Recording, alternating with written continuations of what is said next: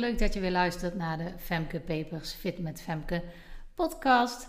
Waarin we afvallen benaderen op de mindset manier en afscheid gaan nemen van diëten. Uh, voor degenen die voor het eerst luisteren, dat is dus waar deze podcast over gaat. Um, deze keer wil ik het gaan hebben over uh, eten en kinderen. En waarom wil ik het daarover hebben? Omdat, en dat um, heeft raakvlakken met mijn hoogtepunt. Ik bespreek altijd een hoogte of een dieptepunt in het begin van de podcast. En het hoogtepunt van deze keer is dat mijn oudste dochter jarig is. Moon is vandaag 14. En vandaag is vrijdag 3 september, de dag waarop de podcast uitkomt. En um, ja, ze wordt alweer 14, joh. Dus echt wel uh, voor degenen die kinderen hebben in deze leeftijd zullen het herkennen. Uh, het is echt wel een tiener hoor. Uh, het is wel een nieuwe fase. En ik dacht al eerder dat ze een tiener begon te worden. Maar de afgelopen maanden is dat toch wel echt aan de hand. wel mooi om te zien hoor. Maar ja, ze is de oudste. Dus voor mij als moeder is dat even een uitdaging. Omdat dat nieuw is. Maar ze is gelukkig geen vervelende tiener. Dus dat is heel erg prettig. Ja, dan komen er nieuwe dingen op je af. En ja, ik vind het wel een hoogtepunt. Want ik vind het eigenlijk wel lekker dat mijn meiden, uh, de jongste is uh, tien, wordt over een aantal maanden elf.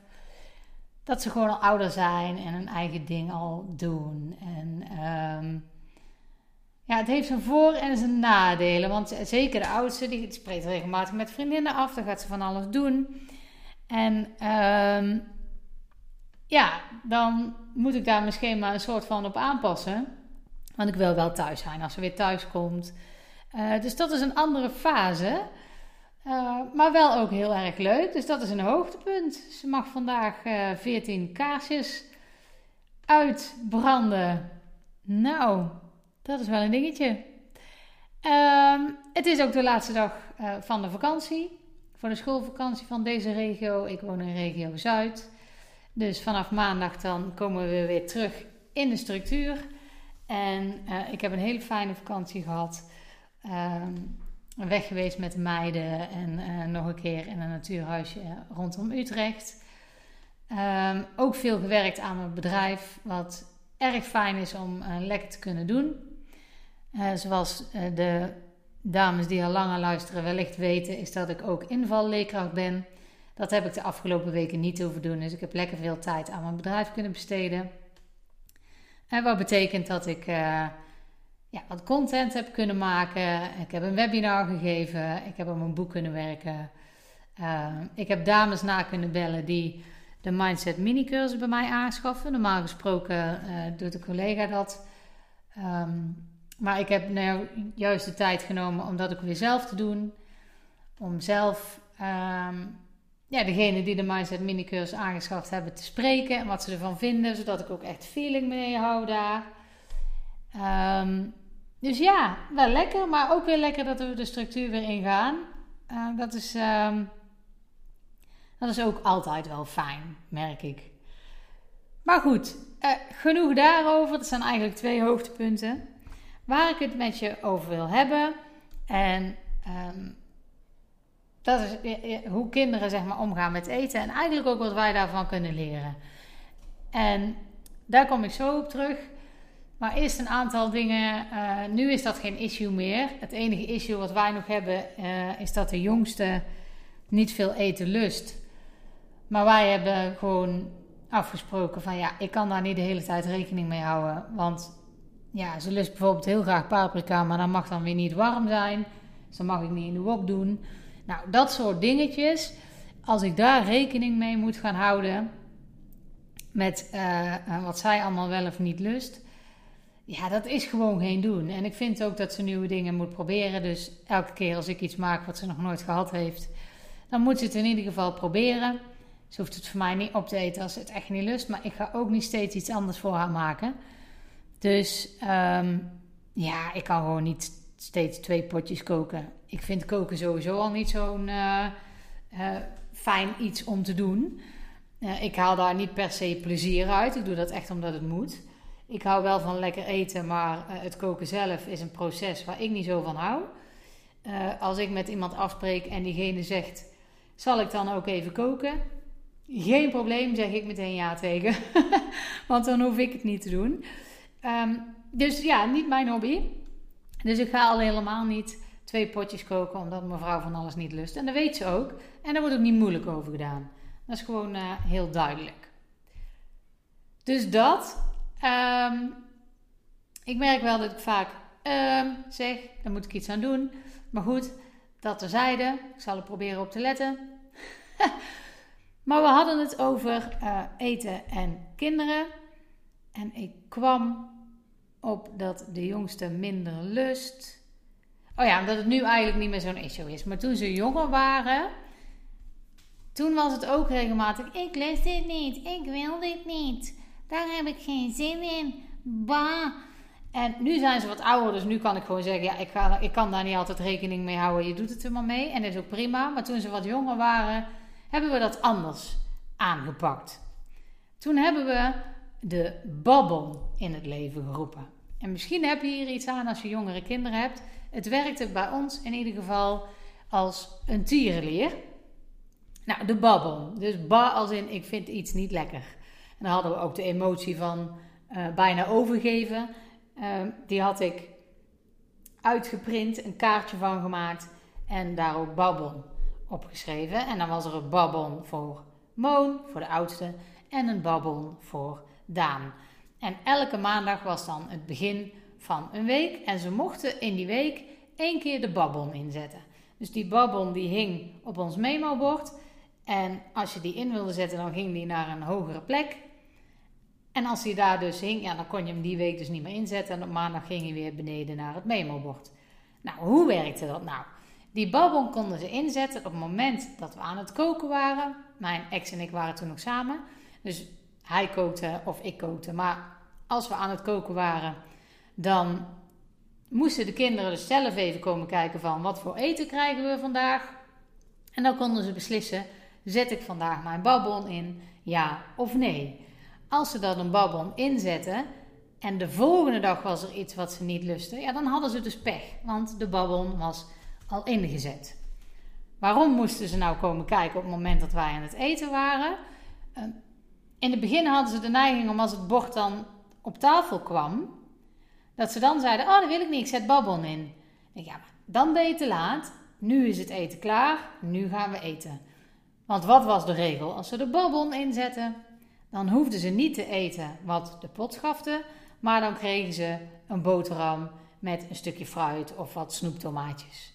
Dat mocht dus één keer in de week. Maar dat kon dus niet op het moment dat je de bord op tafel zet, want als je dan nog weer die boterham moet smeren, wordt het eten koud. Nou, afijn. Wij hadden dus in ieder geval afgesproken dat de kinderen moesten komen kijken als we gingen koken. Dat benoemden we ook van meiden. We gaan koken, kom even kijken wat we eten. Of ze vroegen het al door de dag heen. Maar in ieder geval, op dat moment konden ze de babbel nog inzetten. Maar op het moment dat het eten klaar was, kon het niet meer. Werkte als een tierenleer. Eerste keer dat ze de babbel in hadden gezet, bijvoorbeeld op dinsdag en op donderdag kwam er iets wat ze niet wilden eten, was dat wel even lastig. Van, oh maar ik lust dit echt niet. Maar goed, dat was natuurlijk even wennen.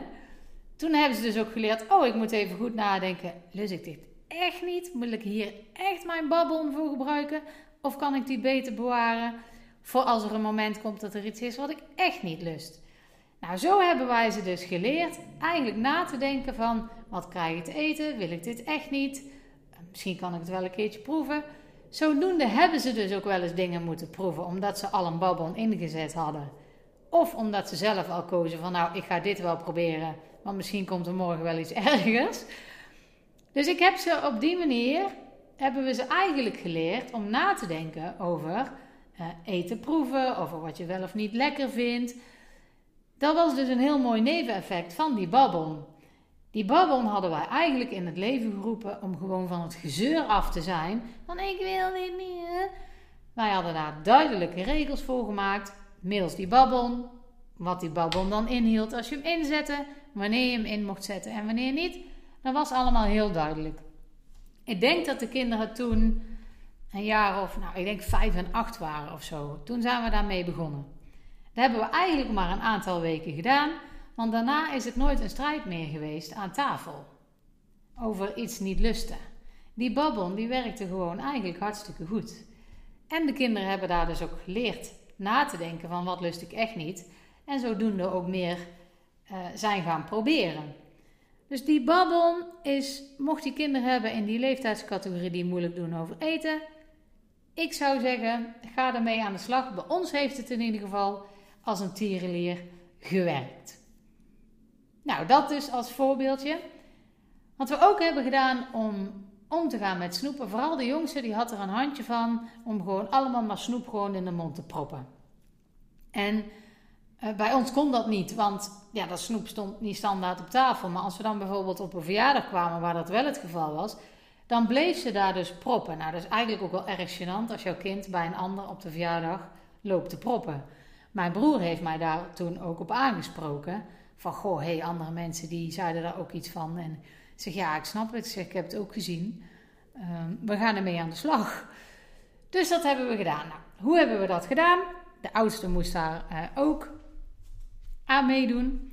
Wij hebben toen allemaal kaartjes gemaakt met um, snoepjes erop, chocolaatjes erop, ijsjes erop, koekjes erop. In ieder geval allemaal plaatjes. Als we dan naar een verjaardag gingen, dan mochten ze drie van die kaartjes, dus snoepje, koekje of taartje, mochten ze dan in hun bakje doen. Als ze dan op de verjaardag een taartje namen, dan haalden, moesten ze het kaartje van het taartje aan ons geven. Als ze een snoepje pakten, moesten ze het kaartje van het snoepje aan ons geven. En als ze dan bijvoorbeeld ook nog een ijsje kregen en dat ijsje moesten ze dan ons geven. Als de kaartjes op waren, dan was het dus op. En dan mochten ze dus niet meer eten op die verjaardagen, niet meer snoepen. Dus ze moesten daar een keuzes in maken. Wat we ze daarmee geleerd hebben, is dat ze vooraf na gingen denken van hé, hey, waar heb ik nou echt zin in? Wat kan ik op die verjaardag uh, verwachten? Wat staat daar meestal op tafel en wat wil ik daar dan erg graag van hebben? En daar moesten ze dus vooraf over nadenken. Daar hebben ze zichzelf ook wel eens een keer mee in de vinger gesneden. Dat ze dachten: oh, maar dit taartje lust ik niet. En, maar nu kan ik dat kaartje niet inzetten. En nou, daar zijn wij niet te flauw in geweest. Toen hebben wij gezegd, in dit geval, als het taartje niet lustte wat er dan op die verjaardag was, maar wel het kaartje van het taartje hadden meegenomen, dat ze dat kaartje dan mochten gebruiken voor een snoepje of een, of een handje chips of zo. Dus daar waren we dan niet te flauw in, maar op is op. Als het kaartje op zijn, zijn ze op. Nou, dat maakte ook dat we ze geleerd hebben om daarover na te denken. Dat je niet zomaar altijd kunt snoepen. Ehm, dat je daar keuzes in moet maken. En ook dat, en de oudste die heeft daar gewoon in meegedaan, vonden ze in het begin ook super grappig, die kaartjes in die bakjes. En uh, hebben we een aantal keer gedaan. En sindsdien is het nooit meer voorgekomen dat er een probleem was. We hebben ze daarmee, en vooral de jongste in dit geval, geleerd om te gaan met uh, keuzes maken daarin eigenlijk. Want je kan nou eenmaal je mond niet helemaal volproppen. Zie je de vergelijking met hoe afvallen nu werkt? Dat je ook van tevoren dus keuzes maakt als je naar een verjaardag gaat van wat doe ik wel, wat doe ik niet. Bij de kinderen hebben we dat moeten leren omdat ze gewoon nog niet in de gaten hadden dat ja, dat iets is wat gewoon niet handig is. Maar doordat we ze dat op die leeftijd al hebben geleerd, hebben ze daar nu geen problemen mee. Bij ons is het zo dat op zaterdagavond iets lekkers op tafel komt, soms ook op vrijdagavond. Maar dan kiezen we van tevoren wat we gaan eten. En ik zie ook heel vaak dat ze niet eens opeten wat er uitgekozen is. Omdat ze dan tv zitten kijken of op de tablet zitten of een spelletje aan het doen zijn. Dat ze dus eigenlijk gewoon vergeten dat ze dat hadden. Ze kijken daar dan nog wel naar uit. Maar ik merk dus dat ze het echt niet altijd opeten, omdat ze met andere dingen bezig zijn. Dus het gaat niet meer zo om dat eten. Het zijn niet van die snoepkonten. Dat kun je ook zien in hoe ze eruit zien. Ze hebben gewoon een prima gewicht. Dat gezegd hebben, mijn oudste is dus vandaag 14 geworden. Die moet de leeftijd zo langzamerhand een beetje gaan krijgen dat ze misschien ja, de vrouwelijke vormen gaat krijgen. Dus dat vind ik wel spannend hoe zich dat zal ontwikkelen. Dus ook degene die het minste beweegt bij ons in huis. Maar is ook de minst grote eter. Die stopt gewoon wanneer ze genoeg heeft. En dan kom ik bij wat wij kunnen leren van onze kinderen. Ik heb nu een aantal voorbeelden genoemd waarin wij de kinderen leerden omgaan met uh, niet te veel eten en keuzes maken. Maar andersom kunnen wij ook leren van kinderen. Want vanaf dat ze geboren zijn, eten ze niet meer dan ze nodig hebben. Als je uh, borstvoeding hebt gegeven, dan weet je, ze laten gewoon los als ze genoeg hebben gehad. Ik heb zelf geen borstvoeding gegeven, maar als de fles niet opging, dan hadden ze ook gewoon genoeg gehad. Ze aten niet door omdat er nou eenmaal nog meer in die fles zat. Of omdat er nou nog eenmaal meer in die borst zit. Nee, genoeg is genoeg. En dan lieten ze los. Ik zie dat bij mijn oudste ook heel erg. Nou, de jongste eigenlijk ook. Maar vooral bij de oudste zie ik dat. Die eet heel erg uh, nagelang de energiebehoefte. Ik kon aan haar heel goed merken wanneer zij in een periode van letterlijke groei zat. Want dan at zij veel meer. Dan at ze in plaats van twee boterhammen, kon ze er wel vier of zes eten tussen de middag. Of bij het avondeten at ze dan veel meer. Dan ging het bord eigenlijk altijd leeg. Of vroeg ze soms nog om meer. En dat was altijd maar een periode van een paar weken. En dat was dan in de periode van groei. Want dan zagen we ook van, wow, ze is inderdaad, shirtjes worden te kort. Om het zo maar even te zeggen. En in de periode dat ze dat niet had, at ze ook gewoon minder. En ik zie dat nu ook als ze uh, de bord, als daar eten op ligt. En het is niet helemaal op en ze zegt, oh ik heb genoeg. En dan laat ze een beetje liggen. Ik zal ook nooit zeggen, ja, eet je bord nou eens leeg. Nooit. Genoeg is genoeg. Ik stimuleer wel van als ik zie als we bijvoorbeeld frietjes uit de airfryer en groenten op het bord hebben liggen. En ik zie dat ze alleen maar die frietjes eten, zeg ik ook: hey, eet ook even groenten op. Dat niet dat is wat dan overblijft als ze genoeg hebben gehad. Dat ze wel voldoende groenten eten. Daar let ik dan wel op. Maar verder, ik zal nooit zeggen: ja, eet je bord is leeg. Weet je, dat hoeft niet. Kinderen die geven echt wel zelf aan wanneer genoeg genoeg is. En volgens mij heb ik het al eerder in een podcast uh, aflevering over gehad. Maar ik vind het een goede om dat nog eens een keer te benoemen.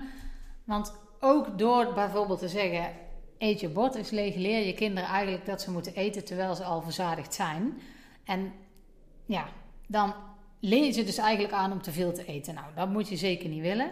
Maar wij kunnen dus van kinderen leren dat genoeg gewoon genoeg is. Zij stoppen als ze genoeg gegeten hebben. Zij eten niet door tot ze denken: Oh, ik heb echt te veel gegeten. Nee, die stoppen al eerder. Dan kunnen we echt leren van onze kinderen.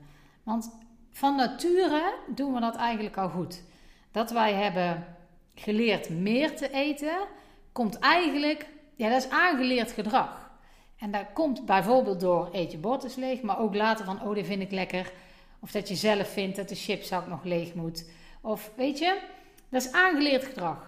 Als je echt luistert naar je lichaam, en dat doen kinderen van nature dus goed, dan weet je wanneer je genoeg hebt gehad en dan stop je op tijd.